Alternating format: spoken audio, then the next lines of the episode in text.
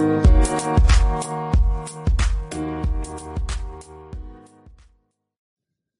உறவுகளுக்கு இனிய வணக்கம். இன்று தென்கட்சிக்கோ சுவாமிநாதன் அவர்களின் பதிவிலிருந்து இன்று ஒரு தகவல். கேட்கலாம் வாருங்கள் பேராசை. அல்ல அல்ல குறையாதது அட்சய பாத்திரம். அது நமக்கு தெரியும். கேள்விப்பட்டிருப்போம். ஆனா போட போட நிரம்பாத ஒரு பாத்திரம் உண்டு. அது என்ன தெரியுமா? நம்மல்ல பல பேர்கிட்ட அந்த பாத்திரம் உண்டு. அதுதான் பேராசை என்கிற பாத்திரம். அதை நிறைவு செய்ய முடியவே முடியாது. பேராசையை பற்றி சுபி இலக்கியத்திலிருந்து ஒரு பிரபலமான கதை உண்டாம். அதை ஒரு பெரியவர் எடுத்துச் சொல்லியிருக்கிறார். ஒரு மன்னர் நகர்வலம் போய்க் கொண்டிருக்கிறார். ஒரு பிச்சைக்காரன் மன்னன் எதிரிலே வந்தான். பிச்சை கொடுங்கன்னா என்னுடைய அமைதியை கெடுக்காதே போன் என்றார் மன்னர். அவன் சிரித்தான். அரசே உங்க அமைதியை கெடுக்கக்கூடிய நிலையிலே இருந்தால் அதற்கு பெயர் அமைதியே கிடையாது என்றான். எதிரில் நிற்கிறது வெறும் பிச்சைக்காரன் இல்லை யோகிங்கிறதை மன்னர் புரிஞ்சுக்கிட்டார்.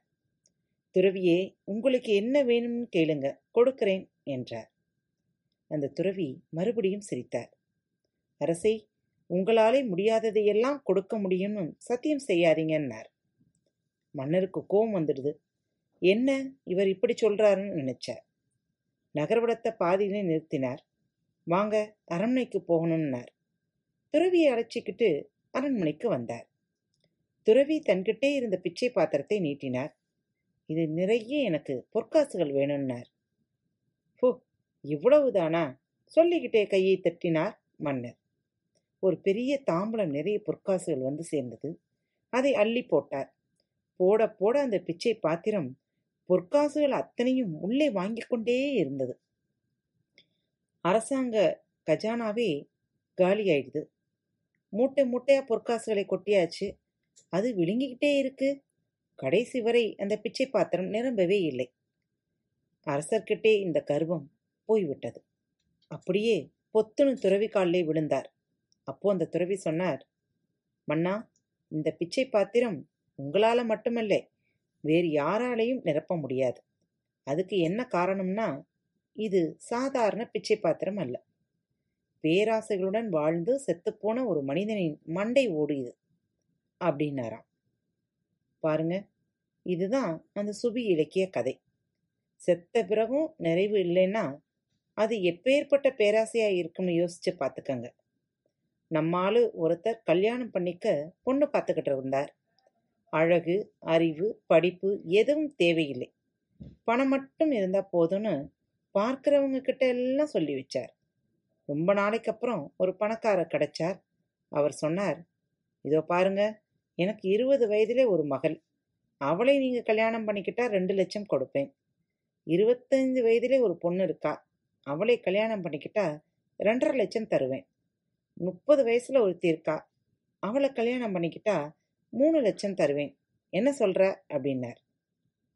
அவன் கொஞ்ச நேரம் கழிச்சு யோசிச்சுட்டு அதுக்கப்புறம் அவரை நிமிர்ந்து பார்த்தான். ஏன் சார் உங்ககிட்ட ஐம்பது வயசுல ஏதாவது பொண்ணு இருக்குதா? அப்படின்னான் பேராசை பெருநஷ்டம். உங்களின் ஆசைகளை குறித்து விழிப்போடு இருங்கள். இந்த நாள் இனிய நாளாக அமையட்டும். இப்படிக்கு உங்கள் அன்பு தோழி. அன்பு நேயர்களில் பாரத் வலையொலி பக்கத்தை தேர்ந்தெடுத்து கேட்டுக்கொண்டிருக்கும் உங்கள் அனைவருக்கும் மனம் நிறைந்த வாழ்த்துக்கள் நன்றிகளும். பாரத் வலையொலி பக்கத்தின் நிகழ்ச்சிகள் உங்களுக்கு பிடித்திருந்தால் மறவாமல் லைக் ஷேர் மற்றும் சப்ஸ்கிரைப் செய்யுங்கள். நிகழ்ச்சிக்கான மதிப்பெண்களை ஸ்டார் உடவத்தில் மறவாமல் கொடுங்கள். நிகழ்ச்சி பற்றிய கருத்துக்கள் இருப்பின் கீழே குறிப்பிடப்பட்டுள்ள இமெயில் முகவரிக்கு அல்லது உங்களது மெசேஜ் பாக்ஸில் ரெக்கார்ட் செய்தும் தாராளமாக அனுப்புங்கள். உங்களது கருத்துக்கள் தான் இந்த நிகழ்ச்சியை மேலும் மேலும் வளர உதவி செய்கிறது. மறவாமல் எழுதி அனுப்புங்கள். இப்படிக்கு உங்கள் அன்பு தோழி.